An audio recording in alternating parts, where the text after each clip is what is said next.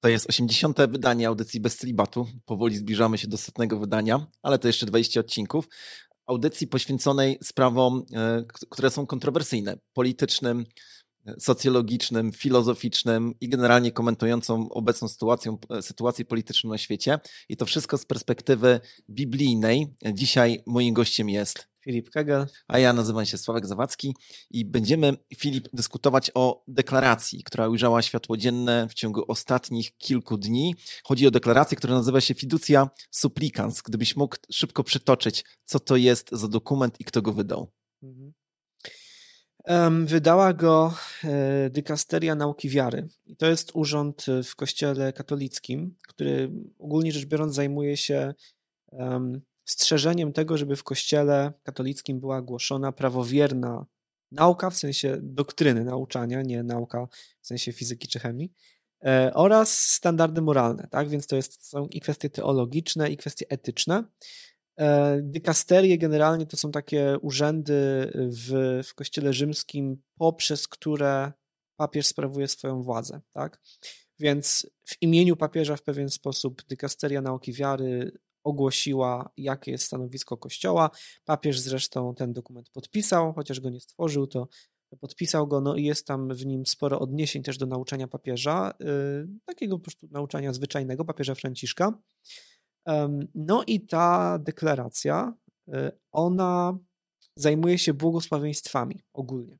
To znaczy udzielaniem błogosławieństw, ale konkretnie w sytuacjach osób, które są w związkach, no tak jak to się nazywa w, w teologii rzymskokatolickiej, nieregularnych. Mhm. To znaczy takich, które nie są małżeństwem, nie realizują Bożego celu dla małżeństwa, ale na przykład to mogą być y, związki heteroseksualne, ale na przykład osób, które żyją ze sobą, no tak jak to się popularnie i może niezbyt ładnie mówi na kocią łapę, e, albo to mogą być pary homoseksualne. Co jeżeli osoby żyjące w takich związkach proszą o błogosławieństwo? E, czy kapłan rzymskokatolicki może takiego błogosławieństwa udzielić mhm. w pewnych okolicznościach? E, I ta deklaracja stwierdza, w pewnych okolicznościach tak. W jakich okolicznościach? No i tu jest właśnie pies pogrzebany, tak? Dlatego, że w momencie, kiedy ta deklaracja została ogłoszona, e, no to media podchwyciły temat bardzo szybko i się rozeszło po całym internecie i nie tylko, że oto papież zaczyna, e, czy pozwala na błogosławienie związków homoseksualnych, mm. na przykład. Um, po przeczytaniu tego dokumentu myślę, że można stwierdzić bezpiecznie, że nie o to chodzi. I tutaj jest takie dość istotne rozróżnienie, które myślę, że często umyka między związkami, właśnie tymi nieregularnymi, czy to hetero, czy homoseksualnymi, e, a parami, które żyją w takich związkach. I, i to nie jest jedno i to samo, mhm. tak? Związek to jest relacja łącząca dwoje ludzi, albo dzisiaj coraz częściej na zachodzie też i, i większą liczbę ludzi. Um, para to są osoby, które są w tym związku. Tak? Więc ta deklaracja pozwala na błogosławienie takich osób, mm, ale nie na błogosławienie ich związku, w sensie wyrażenia jakiegoś poparcia dla tego, co te osoby robią. I to może się niektórym wydawać e, takie no bardzo mm, szczegółowe rozróżnienie, ale w naszym języku takim codziennym ono funkcjonuje. To znaczy na przykład zbliża się Wigilia i możemy powiedzieć, no u nas na Wigilii będą trzy pary małżeńskie, ale nikt raczej nie powie, u nas na Wigilii będą trzy związki małżeńskie. Mm -hmm. to, brzmi nienaturalnie. Mm -hmm. tak? Mhm. Więc chodzi o błogosławienie par, a nie o błogosławienie związków. I to umyka, dla mnie to jest ciekawe, na przykład bardzo szybko po ogłoszeniu tej deklaracji e, przełożony generalny takiego bractwa, bractwa świętego Piusa X, to jest takie bractwo no, bardzo tradycjonalistyczne, Msze po łacinie. Tak, msze po łacinie, kościół przedsoborowy, tak. jeżeli ktoś wie, o czym mowa. Um, no, status tego bractwa w kościele rzymskim jest nieuregulowany do końca. W każdym razie przełożony właśnie tego zgromadzenia y, odniósł się do tej deklaracji i tutaj cytat. E, z głębokim niepokojem przyjęliśmy ogłoszenie przez prefekta dykasterii nauki wiary deklaracji fiducia supplicans dotyczącej błogosławienia związków nieregularnych oraz homoseksualnych. Zwłaszcza, że ten dokument został podpisany przez samego papieża. I przez całe stanowisko właśnie przełożonego Bractwa Piusa X przewija się to sformułowanie, że oto teraz papież pozwala na błogosławienie związków. No nie, na błogosławienie par. I to już jest pierwsze rozróżnienie, nie? Istotne.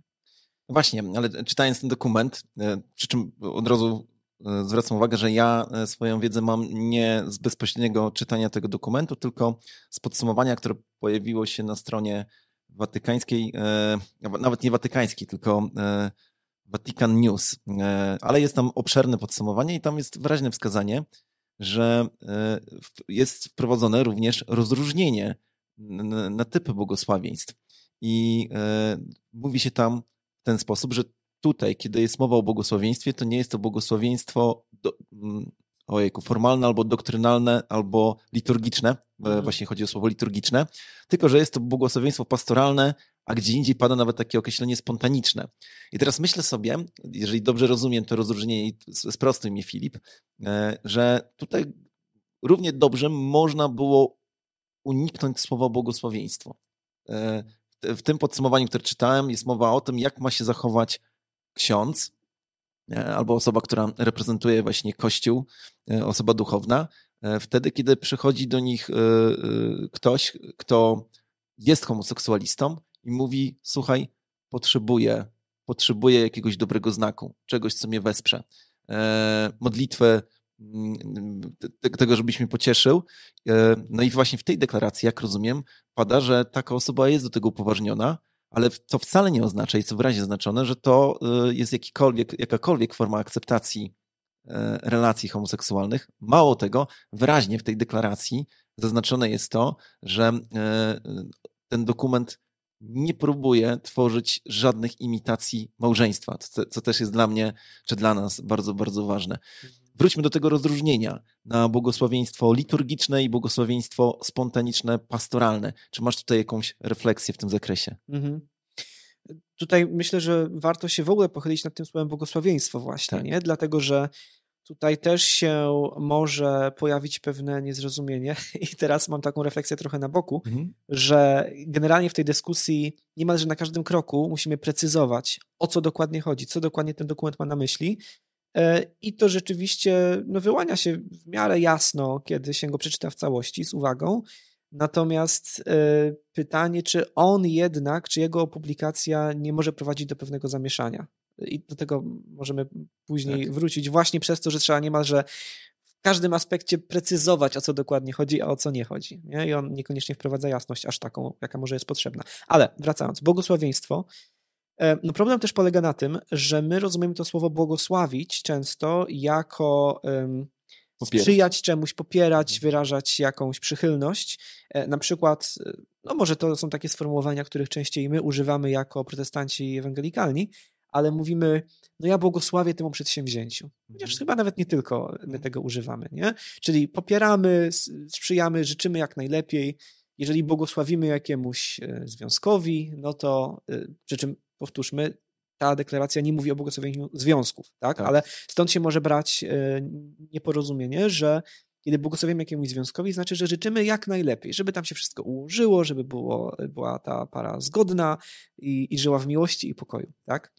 I teraz e, w kontekście teologicznym, teologii, no w tym przypadku Kościoła rzymskokatolickiego, błogosławieństwo nie jest tym. To, to, to nie o to chodzi. Nie? To nie jest wyrażenie poparcia. Generalnie rzecz biorąc, błogosławieństwo to jest jedno z sakramentaliów w Kościele katolickim. Nie sakramentów, to nie jest to samo, tak. sakramentaliów.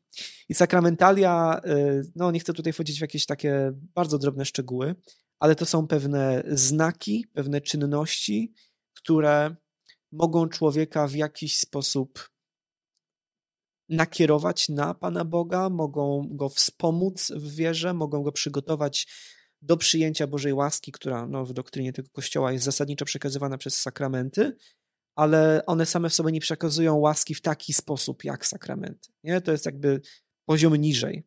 I błogosławieństwo jest czymś właśnie takim. E, I na przykład e, sam papież Franciszek, właśnie do którego nauczania jest sporo odniesień w tej deklaracji, e, ujmuje to w taki sposób, tutaj znowuż cytat, kiedy ktoś prosi o błogosławieństwo, wyraża prośbę o Bożą pomoc, błaganie o lepsze życie oraz zaufanie pokładane w Ojcu, który może pomóc nam żyć lepiej.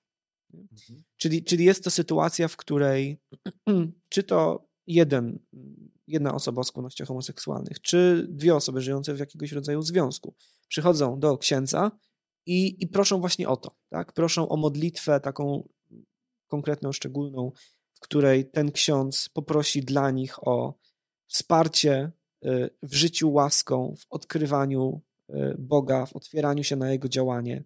Natomiast nie jest to mm, wyrażenie poparcia dla tego, co te osoby robią. I tutaj takie jeszcze dwie myśli, które się pojawiają w tej deklaracji, które myślę, że są ważne w tym wszystkim. Pierwsza jest taka właśnie to, o czym wspomniałeś, nie? że to się odbywa poza kontekstem liturgii. Czyli to nie jest i generalnie to, to, to, przez czym przestrzega ta deklaracja, to to, żeby nie było tak, że to, co ona mówi, staje się podstawą do przeprowadzania jakichś obrzędów, jakichś rytuałów, mhm. czegokolwiek, co w jakikolwiek sposób by imitowało małżeństwo. Czyli na przykład nawet do tego stopnia, że przestrzega przed tym, żeby udzielenie takiego błogosławieństwa osobom żyjącym w takim związku było jakoś czasowo zbieżne z zawarciem przez nich na przykład związku cywilnego. Nie? Czyli mhm. oni idą do urzędu i czy to będzie związek partnerski, czy to będzie tak zwane małżeństwo homoseksualne i dzień później idą do księdza mówią, a byliśmy tak, w urzędzie tak. i teraz chcemy... Nie, bo, bo już to, już ten, ta bliskość czasowa by sugerowała, że to jest w jakiś sposób powiązane. powiązane nie? Więc to ma się odbyć poza kontekstem liturgii, ma być spontaniczne, w tym sensie, że ktoś przychodzi do księdza, prosi, na przykład jest na pielgrzymce, albo spotyka go nawet na ulicy i mówi, czy mógłby ksiądz się za nas pomodlić, poprosić o błogosławieństwo. Więc to jest pierwsza rzecz. Druga rzecz jest taka, że yy, tak, trzeba to powiedzieć, wielokrotnie w tym dokumencie jest powiedziane, że yy, życie w związku homoseksualnym jest niewłaściwe. Że jest czymś nieregularnym w tym sensie, że nie realizuje Bożej woli dla płciowości, no, dla seksualności. Y, wyraźnie zaznaczone, że jakby jako prawe relacje uznaje się relacje seksualne pomiędzy mężczyzną a kobietą. Tak, i tu, i tu nie ma żadnej zmiany. I to jest istotne, żeby to podkreślić. Nie? Natomiast um, jest tam użyte takie porównanie, że o błogosławieństwo może poprosić każdy i to błogosławieństwo czasem może być e, jedynym dobrem, czy największym możliwym dobrem w danej sytuacji. Jest użyte porównanie do Piotra, który idzie do Jezusa po powierzchni jeziora, bo Jezus mhm. go e, zaprosił do tego, tak. wyjdź z łodzi, przyjdź do mnie i Piotr w pewnym momencie wątpi. Tak. Więc jest to coś, no można powiedzieć, obiektywnie niewłaściwego. Powinien cały czas pokładać zaufanie w mocy Chrystusa, ale wątpi, kiedy widzi te wielkie fale wokół siebie, zaczyna tonąć i woła: Panie, ratuj mnie. Czyli z jednej strony wątpi, jest zagubiony, ale z drugiej jest ten okrzyk o ratunek. I w tym momencie Chrystus na ten okrzyk o ratunek odpowiada. Tak? Więc y, tak jest opisywana to, ta prośba o błogosławieństwo, że, że nie jest to, nie może ona być um, skierowana przez osoby, które chcą jakiejś legitymizacji swojego związku, ale przez osoby, które żyją w takim związku, nie wiedzą, jak się w tym odnaleźć, może chciałyby lepiej poznać Boga i proszą o to, żeby, no właśnie, Chrystus wyciągnął ich z tego, z tej toni, w której się pogrążają. Taki przynajmniej jest zamysł duszpasterski. No, dobrze, to, to teraz z perspektywy e, twojej jako przyszłego pastora w kościele baptystów. Dla tych, którzy nie wiedzą, Filip e, ciągle jest wikariuszem. E, kim jest wikariusz, tego nie trzeba tłumaczyć, ale niedługo zbliża się jego egzamin, więc jak to mówi się w biznesie, level up. Więc z twojej perspektywy, czy zamysł, nie chodzi mi o konkretną treść tego dokumentu, bo w ogóle mam takie przekonanie, że powstaną do niego komentarze, opasłe tomy, które teologowie będą tutaj czytać i dyskutować ze sobą. Ale czy ten zamysł, który jest tam wyrażony, czy on jest ok? No, to jest dobre pytanie.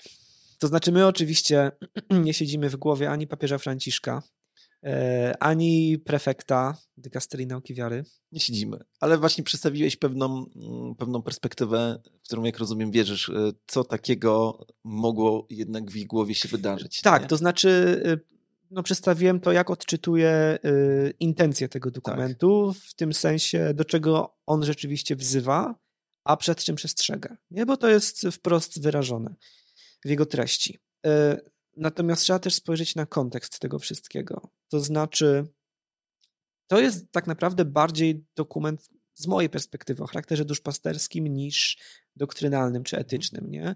Doktrynalnie czy etycznie on, on za, za dużo nie zmienia. On, jeżeli już, to tak jak jest wyrażone we wstępie, pogłębia zrozumienie błogosławieństwa i tak dalej. Natomiast mamy kontekst taki, że przynajmniej świat zachodni y, no, w przeważającej części akceptuje związki homoseksualne. W bardzo wielu krajach na zachodzie są wprowadzone już tak zwane małżeństwa homoseksualne. Mhm ale co więcej, w samym Kościele katolickim też są bardzo głośne e, głosy, e, które wzywają do tego, żeby Kościół rzymski no, nadążył za duchem czasów. Najbardziej to jest widoczne w Kościele niemieckim, gdzie e, hierarchowie, biskupi po prostu no, są bardzo liberalni pod tym względem. Są tarcia na linii Rzym-Niemcy. Mamy troszkę powtórkę z rozrywki sprzed no 500 lat, można by powiedzieć. Tak. Chociaż fajnie by było, gdyby stała za tym, stało za tym pragnienie wierności Bożemu Słowu. Obawiam się, że stoi za tym co innego.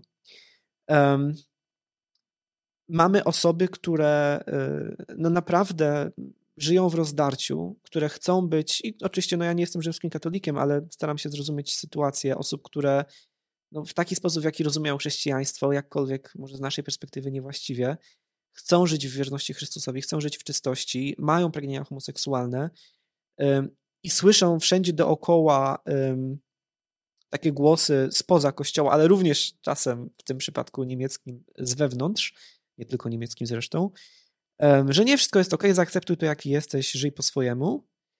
No i Watykan ogłasza taką deklarację, w której może jednak jest za dużo niuansowania, wprowadzania rozróżnień i tak dalej, rozszerzania jakichś kategorii, a za mało takiego wyraźnego, jasnego zadeklarowania wobec świata, który gubi gdzieś te Boże normy dotyczące seksualności. Um, można by powiedzieć w ogromnym, ogromnym uproszczeniu, że być może tam jest za mało prawdy, za dużo łaski. I może te rzeczy nigdy nie powinny stać w sprzeczności ze sobą. Nie? Mhm. No to w praktyce my, my na przykład właśnie w w odniesieniu do takich problemów związanych z, z, z homoseksualnymi skłonnościami, próbujemy jakoś wyważyć tę naszą odpowiedź, tak, żeby temu człowiekowi i przedstawić Bożą perspektywę e, i na to, że tak, obiektywnie to, co on robi, jest grzeszne, ale jednocześnie, zobacz, w Chrystusie masz łaskę do tego, żeby, żeby mieć nowe życie po prostu, nie? No ale jeżeli zagubimy tę prawdę, no to możemy kogoś popchnąć do, do życia po prostu no, w tragedii grzechu, nie? No, e, zgadza się, zgadza się. Nawet po, e, przez chwilę przeszło mi przez myśl, czy, mm, czy, czy przypadkiem celem, może nie kardynalnym celem tego dokumentu, ale jakimś, nazwijmy to politycznym, było e, z jednej strony to, żeby ci, którzy się w niego wczytają i rozumieją zawiłości doktrynalne, teologiczne, powiedzieli, ten dokument właściwie niczego nie zmienia. On sankcjonuje czy reguluje coś, co i tak pewnie miało miejsce w kościele w kontekście tego, jak ma się zachować nie lubię tego słowa kapłan, przecież nie uznają powszechnego e, kapłaństwa, ale e, rzymscy katolicy e, wierzą w kapłaństwo osób wybranych, więc jak ma się zachować kapłan wtedy, kiedy przychodzi do niego homoseksualista? No i tutaj trzeba jasno powiedzieć, jest instrukcja. Jest mhm. instrukcja, jest to usankcjonowane, nie ma już tutaj wątpliwości. On powinien się o taką osobę pomodlić. Bo również jestem w stanie sobie wyobrazić, że na przykład jeżeli ktoś taki przychodził nie chcę teraz powiedzieć coś niewłaściwego, ale dajmy na to do właśnie przedstawiciela Bractwa Piusa, o którym wspomniałeś i mówi, pomóc się o mnie. No, mógłby się spotkać być może z odmową, no nie? A tutaj mamy jasną instrukcję o każdego, trzeba się modlić, zwłaszcza jeżeli przychodzi i prosi o to. Mhm. Nie, nie odmawiajmy takim osobom. Tak. E, e i to jakby wprowadza porządek, ale jakby ten porządek są w stanie właśnie ujawnić te osoby, które są świadome, które wczytają się w takie dokumenty.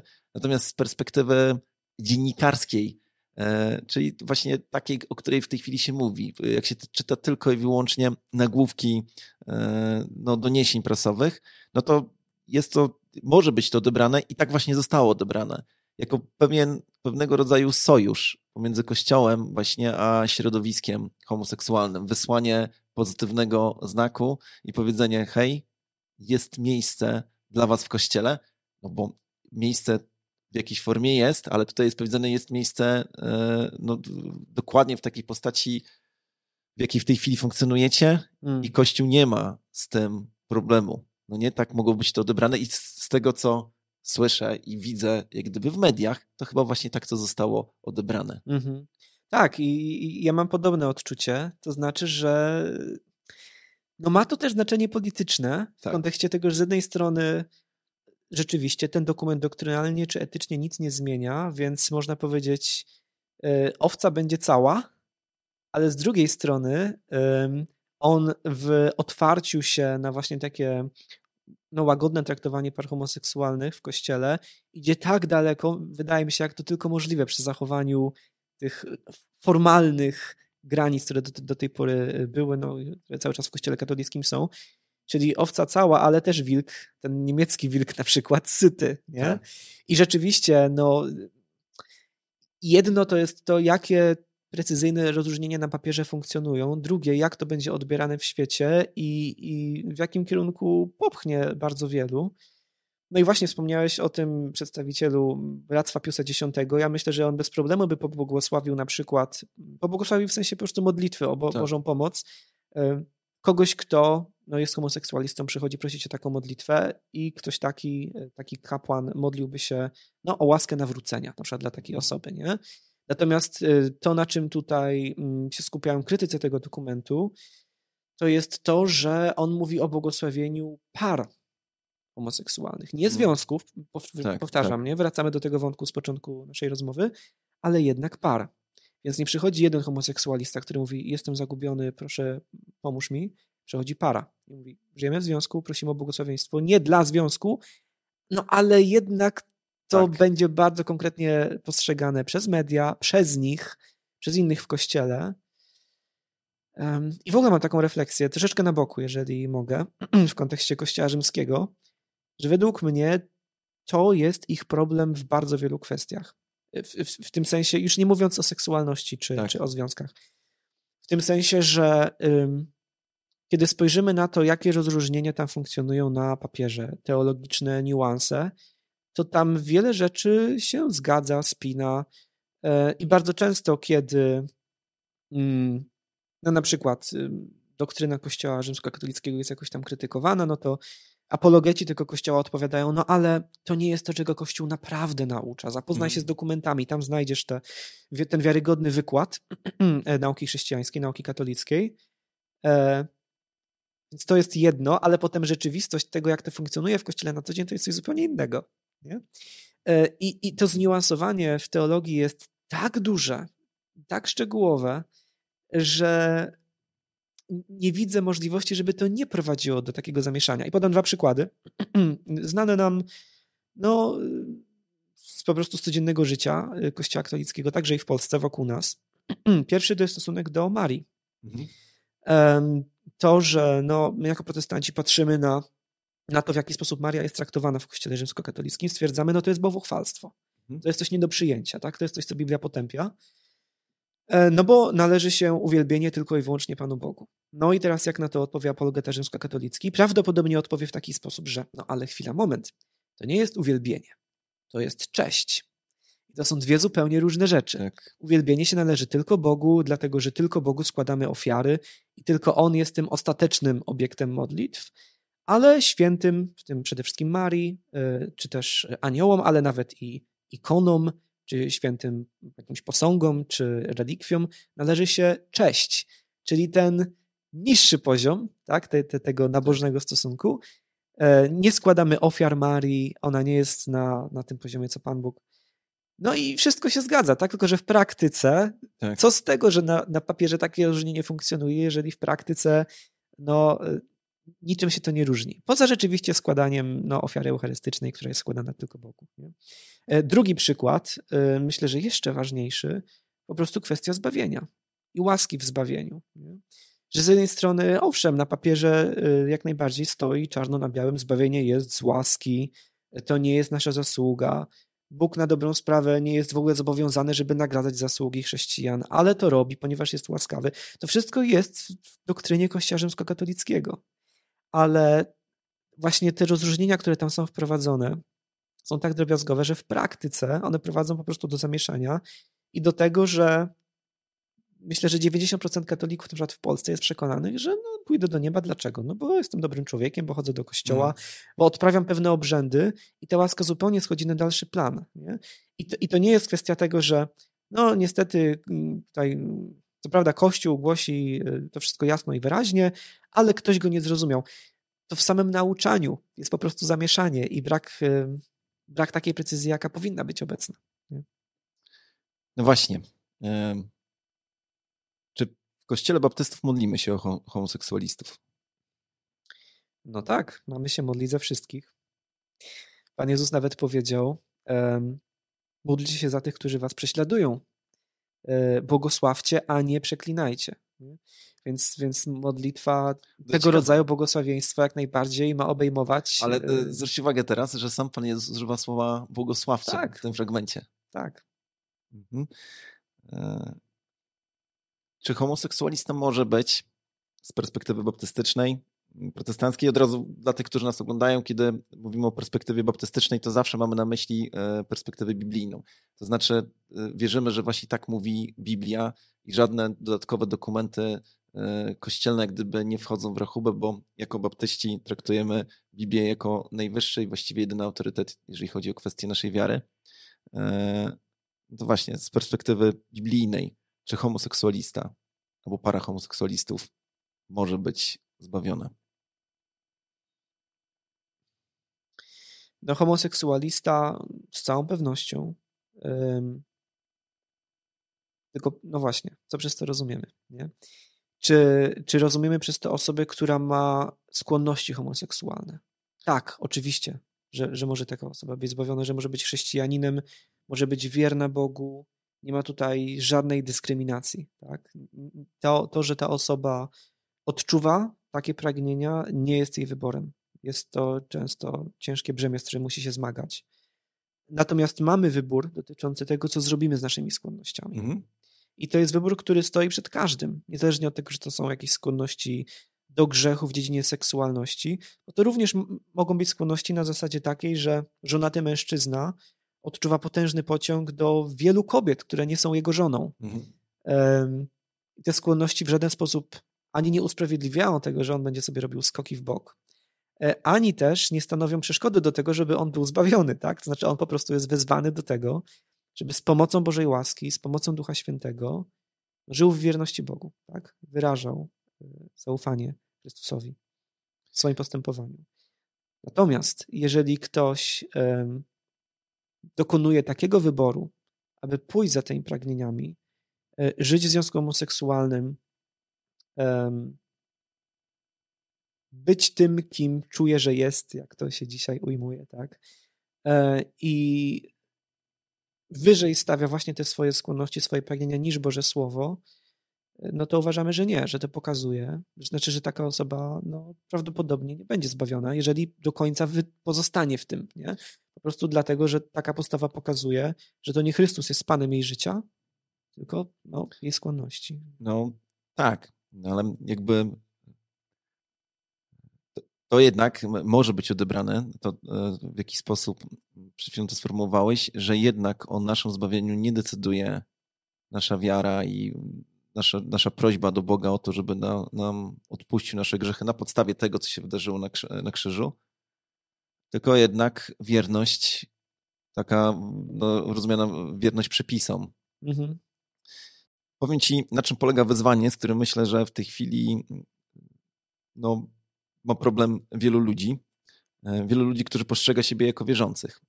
E, zrobię teraz dygresję. Kiedyś na spotkaniu młodzieżowym, to było tam strasznie dawno, dawno temu, kiedy zaliczałem się do młodzieży, mm, ktoś zadał pytanie, czy jeżeli nie wyznałem jakiegoś grzecha, grzechu Jezusowi e, i umarłem, to, e, to czy, czy właśnie gdzie trafiłem, czy do nieba, czy do piekła. Nie wyznałem, to nie, nie, nie chodzi tutaj o to, że zapomniałem, że czegoś tam nie zrobiłem, tylko no, faktycznie miałem problem z jakimś grzechem i e, nie zadeklarowałem Bogu tego, że jestem gotowy do pokuty, że tego żałuję, no bo byłem no, w trakcie, e, może nie w trakcie jakby czynienia czegoś konkretnego, co się Bogu nie podoba, ale w trakcie gdyby no, wyzwań z tym związanych. Być może powtarzałem ten grzech i tak dalej, i tak dalej. Czy taka osoba, która wcześniej zadeklarowała, że, e, że no, poprosiła Pana Jezusa o to, żeby ten odpuścił jej grzechy na podstawie tego, co się wydarzyło, w tej sytuacji, kiedy nie wyznała, to nie muszą być grzechy seksualne. Czy ona w momencie śmierci, gdzie ona trafia do mhm. ciebie? Hmm. Możemy przyjmij jakiś model, bo wiadomo, że każda sytuacja jest wyjątkowa. Mhm. No właśnie, każda sytuacja jest wyjątkowa i to myślę, że ma znaczenie o tyle, że my możemy na podstawie Biblii y, poczynić pewne spostrzeżenia na temat tego, jak zbawienie działa ogólnie. Natomiast jak to się dokładnie odnosi do konkretnej osoby, nie? do imienia i nazwiska? Czy my możemy orzec nieomylnie, że ktoś idzie w tę stronę albo w inną? No nie możemy. Nie? Natomiast jeżeli chodzi o, o takie ogólne kwestie w kontekście tego, o czym mówisz, ja myślę sobie dwie rzeczy. Pierwsza jest taka, że um, my musimy naprawdę się starać, żeby zachować biblijną równowagę, w tym sensie, żeby z jednej strony przeciwstawiać się idei, że zbawienie jest z naszych zasług mhm. i, i, cała reformacja, jakby o to w niej chodziło, tak? Z jednej strony autorytet pisma, najwyższy w kościele, ale z drugiej właśnie zbawienie z łaski. Nie? Jesteśmy zbawieni z łaski i jeżeli gdzieś tutaj pojawia się idea, że ja muszę sobie na to zapracować przez, przez własną wierność, no to gubimy już to biblijne przesłanie, nie? Ale jednocześnie coś, no takie stwierdzenie, które przypisuje się Lutrowi, nie wiem, czy on rzeczywiście coś takiego wypowiedział, ale sądzę, że mógł. A nawet jeżeli nie, to dobrze oddaje to, to czego mhm. nauczał i inni reformatorzy również i czego my nauczamy, że usprawiedliwia nas sama wiara, ale ta wiara, która usprawiedliwia, nigdy nie pozostaje sama. Mhm. Więc nie ma możliwości, żeby ktoś zaufał Chrystusowi szczerze i w związku z tym był zbawiony, i żeby ta wiara również nie doprowadziła do przemiany życia. Jeżeli nie ma przemiany życia, i mówię teraz zupełnie ogólnie, nie? Oczywiście teraz, okej, okay, jak to odnieść do konkretnych przypadków? No, wiem, że nie stajemy się bezgrzeszni, ale chodzi mi o, o generalną ideę, że jeżeli nie widać przemiany życia, jeżeli nie widać przeorientowania, y, opamiętania, tak jak to Biblia nazywa, to, to, to nie chodzi o to, że co prawda mamy wiarę, ale zabrakło czegoś, co powinniśmy do niej dodać. I gdybyśmy to dodali do tej mojej prawdziwej wiary, to wtedy byśmy byli zbawieni. Nie, po prostu brak przemienionego postępowania sugeruje, że tamtej wiary w środku nie ma. Nie? I teraz druga myśl w kontekście na przykład tego niewyznanego grzechu. Nie? Ja sobie myślę, że no właśnie, to, to, to, to nie chodzi o to, że ja się staję bezgrzeszny. To chodzi o to, że zmienia się mój stosunek do grzechu, który jest w moim życiu. Nie? I jeden z moich ulubionych fragmentów w ogóle całej Biblii to jest to miejsce z Ewangelii Marka, e, kiedy jest sytuacja, że uczniowie Jezusa nie są w stanie wyrzucić demona tak. z dziecka pewnego człowieka. E, no i Jezus karci ich, mówi, że brak im wiary, że no, powinni byli być w stanie to uczynić. E, I ten ojciec tego dziecka opętanego zwraca się do Jezusa i mówi: Jeżeli możesz coś uczynić, tak. to proszę, uratuj nas. E, I Jezus mówi, jeżeli możesz, wszystko jest możliwe dla wierzącego. Mhm. I ten e, mężczyzna odpowiada, wierzę, zalać mojemu niedowiarstwu. Tak. I to jest dla mnie, to są dla mnie absolutnie przepiękne słowa. Myślę, że bardzo dobrze wyrażające to, o co chodzi w wierze chrześcijańskiej. Ja wierzę, ja ufam. Jednocześnie y, widzę w sobie dużo niedowiarstwa, a niedowiarstwo no, prowadzi do grzechu. Tak? Każdy grzech jest, jest w jakiś sposób owocem niedostatku wiary. Więc ja zauważam w sobie to, że jest w moim sercu niedowiarstwo, jest w moim życiu grzech. Może grzech, z którym się zmagam, może konkretne grzechy, z którymi mam problem, które wracają w moim życiu, ale jaki mam stosunek do nich? Przynoszę je do Chrystusa. Mówię, Panie, wiem, że to jest złe, nie chcę tego, proszę pomóż mi z tym. I to nie jest kwestia tego, że po prostu pewnego dnia w życiu ja się nawróciłem i od tej pory już żyję w sposób idealny, tylko każdego dnia ja wciąż przynoszę to, wciąż przychodzę, wciąż mówię, Panie, nie chcę tego robić, uwolnij mnie od tego. I wierzymy, że ostatecznie my zostaniemy od tego uwolnieni, no wtedy, kiedy staniemy przed Panem Bogiem, tak? Natomiast to jest co innego niż sytuacja, w której ktoś stwierdza, no tak, wierzę w Chrystusa, ale w tej sferze zwłaszcza w tak istotnej sferze jak seksualność, jak związki z innymi ludźmi, po prostu chcę żyć po swojemu. I teraz mnie pobłogosław, Panie Boże. Ale to ja zostawiam dla siebie. Nie? I podejmuję decyzję, będę w trwałym związku z osobą, z którą nie powinienem być w związku. Bo, bo to jest decyzja, która wpływa na, na całe życie. Nie? No i teraz właśnie, jak to odnieść do konkretnych przypadków, to jest oczywiście zadanie już no, dla relacji duszpasterskiej, a nie dla audycji na YouTubie. No, oczywiście. I, i co jeżeli na przykład, no powiedzmy, ktoś przychodzi do, na przykład do pastora i mówi, pastorze, no naprawdę e, to, co w tych kazaniach słyszę, to mnie intryguje, to mnie pociąga, porusza mnie ta Ewangelia, ale jestem od 10 lat w związku e, z chłopakiem. Już odłóżmy nawet na bok, czy to jest chłopak, czy dziewczyna, czy to jest relacja heteroseksualna, czy homoseksualna. Powiedzmy, że po prostu no, jest, jest relacją niewłaściwą z perspektywy Biblii. Jestem w związku z tą osobą od 10 lat, żyjemy jak małżeństwo w praktyce, no ale nie jesteśmy małżeństwem. Ta druga osoba nie chce brać ślubu, no a ja sobie nie wyobrażam życia bez niej i, i chcę iść za Chrystusem, ale nie wiem, jak to teraz miałoby wyglądać. Jestem zagubiony, proszę pomóż mi. No potrzeba naprawdę dużo takiej duszpasterskiej wrażliwości. No. I, I teraz jak to będzie wyglądało? No właśnie. Ale, ale... Bo w, te, w tym przykładzie, który podałeś, ja bym go utrudnił no. na zajęcia z duszpasterstwa e, w seminarium. Przychodzi taka osoba, która mówi, e, że jest od 10 lat w związku że kocha Pana Boga, że ta druga osoba, z którą on czy ona jest, nie chce brać ślubu, bo nie ma takiej potrzeby, a mają jeszcze dwójkę dzieci. Mm. No i teraz taka osoba przychodzi i mówi, chce, chce się ochrzcić. Chce mm się mhm. ochrzcić. I czy teraz pastor powinien powiedzieć, jasne, ale opuść swoją rodzinę? Mm. Tak, tak, takie sytuacje są, są czasem szalenie skomplikowane, nie? Natomiast y, przede wszystkim myślę, że ta podstawowa idea, która właśnie powinna nami kierować, no to jest to, co starałem się sformułować parę minut temu, nie? Czy widać y, w wyborach tej osoby, w życiu tej osoby pragnienie podporządkowania wszystkiego Chrystusowi, mimo trudności? Czy ona woła wierzę, ale pomóż mojemu niedowiarstwu? Czy raczej widzimy, że ona po prostu kawał życia zostawia dla siebie i mówi, tutaj Chrystus nie będzie moim Panem. No, Szalenie trudno to rozróżnić, nie? Ale myślę, że, że to jest ta kluczowa różnica. Tak. E, dwa, dwa przykłady chcę podać. Mm, mam takiego e, no, znajomego, już dawno z nim rozmawiałem, stary baptysta. E, zaangażowany od, od lat, znaczy wiele lat temu, zaangażowany w działalność Kościoła Baptystów. No i oczywiście żonaty i w pewnym momencie dorobił się dużych pieniędzy. Jak to bywa w takich sytuacjach, zaczęło się koło niego pojawiać wiele e, innych osób, w tym e, młodszych kobiet. No i on podjął decyzję, że zostawia swoją żonę, swoje dzieci i idzie, e, i bierze, jakby rozwodzi się i bierze drugi ślub. I faktycznie tak zrobił. Mm, I tak długo jak kapitał się go trzymał, tak długo wszystko dobrze funkcjonowało. Wtedy, kiedy zaczął bankrutować, to jest niestety, jak wszystko na to wskazuje, bardzo często cykl w życiu przedsiębiorcy czy biznesmena, że się raz ma pieniądze, raz nie ma.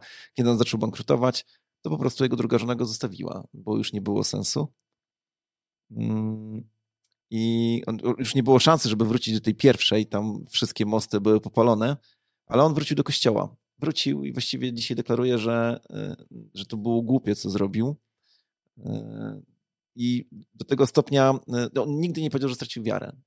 Czuł niepokój, gryzło go sumienie, ale ma, ma świadomość tego, że zaniedbał higienę e, tej relacji z Bogiem, no bo to jest coś, co też warto powiedzieć, jeżeli zaniedbujemy swój cichy czas.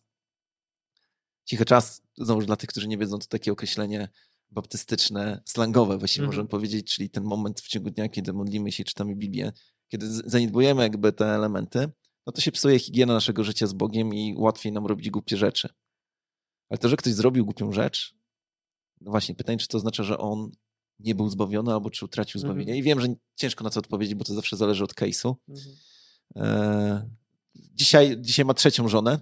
Ten, ten, ten, ten człowiek są w kościele, służą. To już nie jest kościół baptystów, e, to jest kościół charyzmatyczny, ale to, że jest kościele charyzmatycznym, to nie dlatego, że kościół baptystów nie chciał go przyjąć, czy coś takiego, w żadnej mierze, po prostu jego żona trzecia pochodziła z, tych, z tego środowiska i on tam się zaangażował.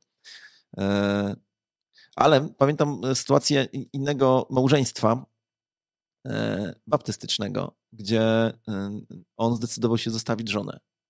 Zdecydował się. Ostatecznie tego nie zrobił, ale było bardzo źle. Było to bardzo, bardzo źle.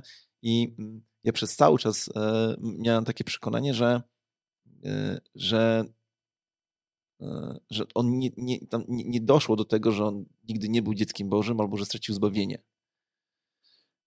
Bo oczywiście w to jakby nie wierzę. Nie mówiłem mu tego, słuchaj, jak zaraz się tutaj nie poprawisz, to, e, to, to zobaczysz, to, to, to, to będzie jakaś lipa. Tylko mówiłem mu, jesteś dzieckiem Bożym, a to oznacza, że Pan Bóg się u ciebie upomni i zobaczy, że jak się upomni, to, e, to może to wcale nie być najprzyjemniejsza rzecz na świecie. I tak się stało akurat. I wracam teraz do tego pierwotnego pytania. Przychodzi ktoś do nas, kto.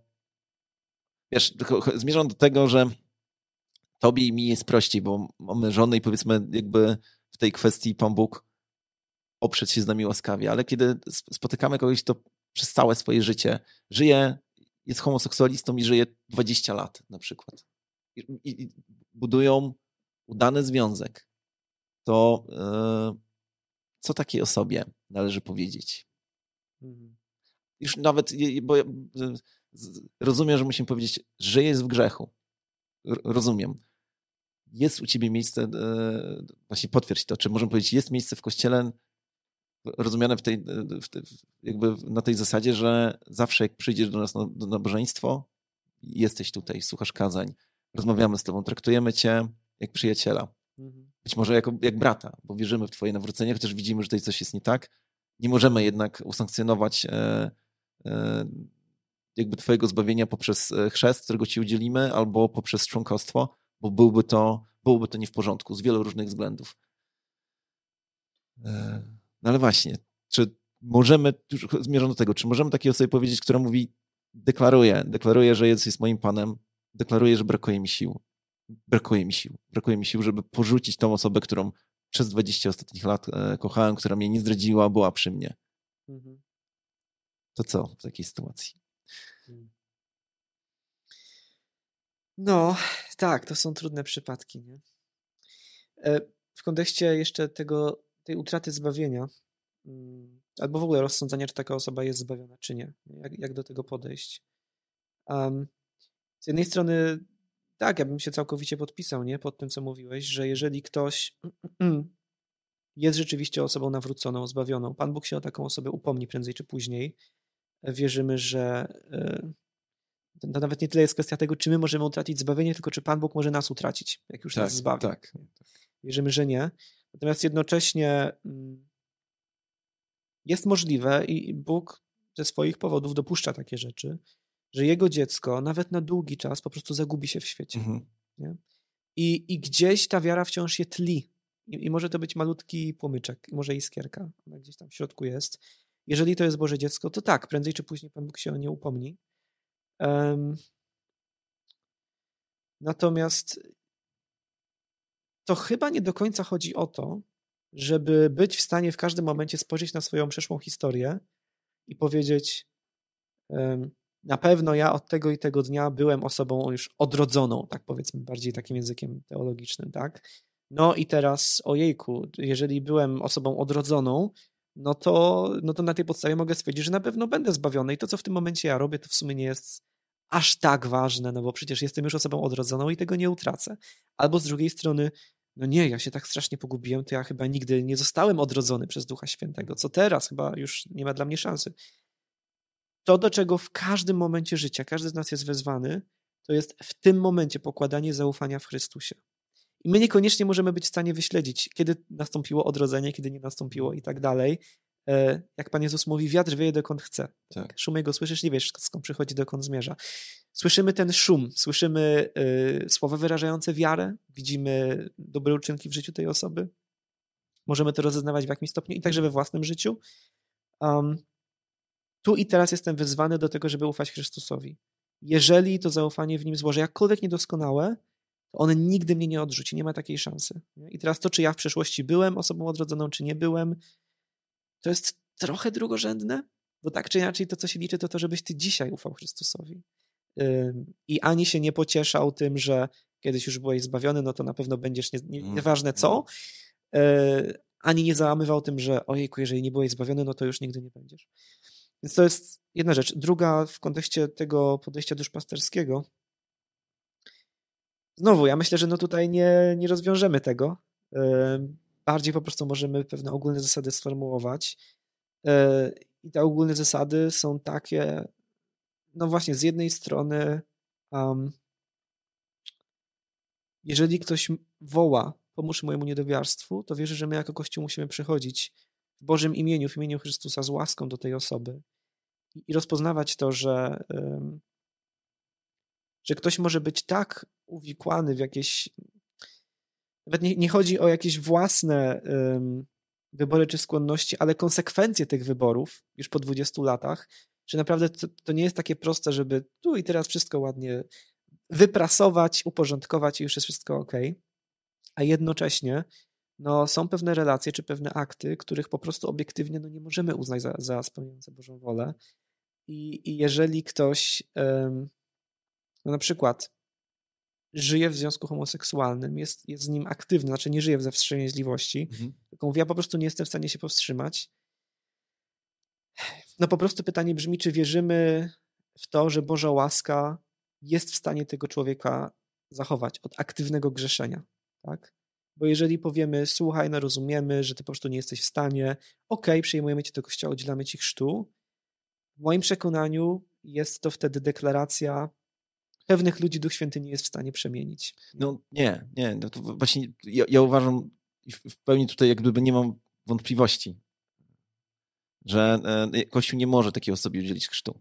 Mhm. E, To jest, bo, bo, bo to jest właśnie e, no, pewne sankcjonowanie tego, chociaż może wtedy nie Kościół, tylko ktoś, ktoś z Kościoła, e, już poza Kościołem, no bo to są ciekawe tematy, no nie? Jeżeli ktoś faktycznie doświadczył nowego narodzenia i prosi o chrzest, Kościół odmawia, bo mówi, słuchaj, żyjesz w jawnym grzechu, nie możemy tego zrobić, ale jednak e, ktoś, no dobra, bo już zaczynam tutaj, w tej chwili me, meandrować, Mhm. Myślę, Filip, że możemy tutaj postawić kropkę. To znaczy, oczywiście y, spodziewam się, że każdy, kto nas w tej chwili ogląda, każdy, kogo ten problem realnie dotyczy, y, no to pewnie ma więcej znaków zapytania y, niż tutaj z jakichś spetryfikowanych odpowiedzi. No ale cóż, no taka jest rzeczywistość. Je- Jeżeli masz jakieś wątpliwości albo pytania, napisz komentarz, a jeżeli to jest sprawa osobista, po prostu skontaktuj się z nami, tak? Można się z nami skontaktować, choćby w ten sposób, że przyjdziesz do nas tutaj w Gdańsku na nabożeństwo. E, W każdą niedzielę o godzinie 11 zaczynamy od wspólnego jedzenia kanapek, 11.15 zaczyna się nabożeństwo i później mamy taki czas na rozmowę. Natomiast jeżeli to istotnie wykracza poza strefę twojego komfortu, możesz do nas napisać albo maila, albo skontaktować się przez Facebooka. Jesteśmy gotowi i otwarci do tego, żeby po prostu rozmawiać i mamy świadomość tego, że wszystkie, sprawy, o których dzisiaj rozmawialiśmy, to są sprawy, co do których nie istnieje jeden prosty model i trzeba do nich podchodzić w sposób indywidualny. Ja mam jedną myśl na koniec w kontekście tego wszystkiego, właśnie jeżeli chodzi o ten aspekt duszpasterski, nie? Że, em, że my jako Kościół, i to wracając do punktu wyjścia, to jest rzeczywiście coś, co papież Franciszek podkreśla i tutaj myślę, że zgadzamy się z nim, że, że Kościół nie może być rodzajem takiego sądu, nie? któremu po prostu są przedstawiane przypadki i, i, bardzo bym nie chciał, żeby ktokolwiek tę naszą rozmowę tak odebrał. Mhm. Że, że Kościół jest jak takim sądem, któremu są przedstawiane przypadki, my teraz tutaj oceniamy, to jest zgodne z literą prawa, to nie i teraz no, poradź sobie z tym. E, Kościół w Bożym zamierzeniu wierzę, że jest szpitalem raczej. Szpitalem, którego celem nie jest ogłoszenie, co jest słuszne i tyle, ale, ale właśnie szpitalem, który ma pomóc w uzdrowieniu. Ale żeby mógł pełnić taką funkcję, Musi umieć rozpoznać chorobę. Dokładnie. Nie, nie, nie, może, e, nie może nazwać choroby zdrowiem. Mhm. Ro- Rozpoznając wszystkie okoliczności życia chorego, musimy po prostu mówić no, obiektywnie to, co jest Bożym standardem i jednocześnie zapraszać ludzi do tej relacji opartej na łasce Chrystusa. Jasne, Filip, bardzo dziękuję e, za Dzięki. tą ciekawą e, audycję, tę ciekawą audycję. E, e, Do Was zwracam się jeszcze z apelem. Proszę, e, udostępniajcie, komentujcie, lajkujcie. To jest dla nas bardzo, bardzo ważne, a my widzimy się w kolejnym odcinku.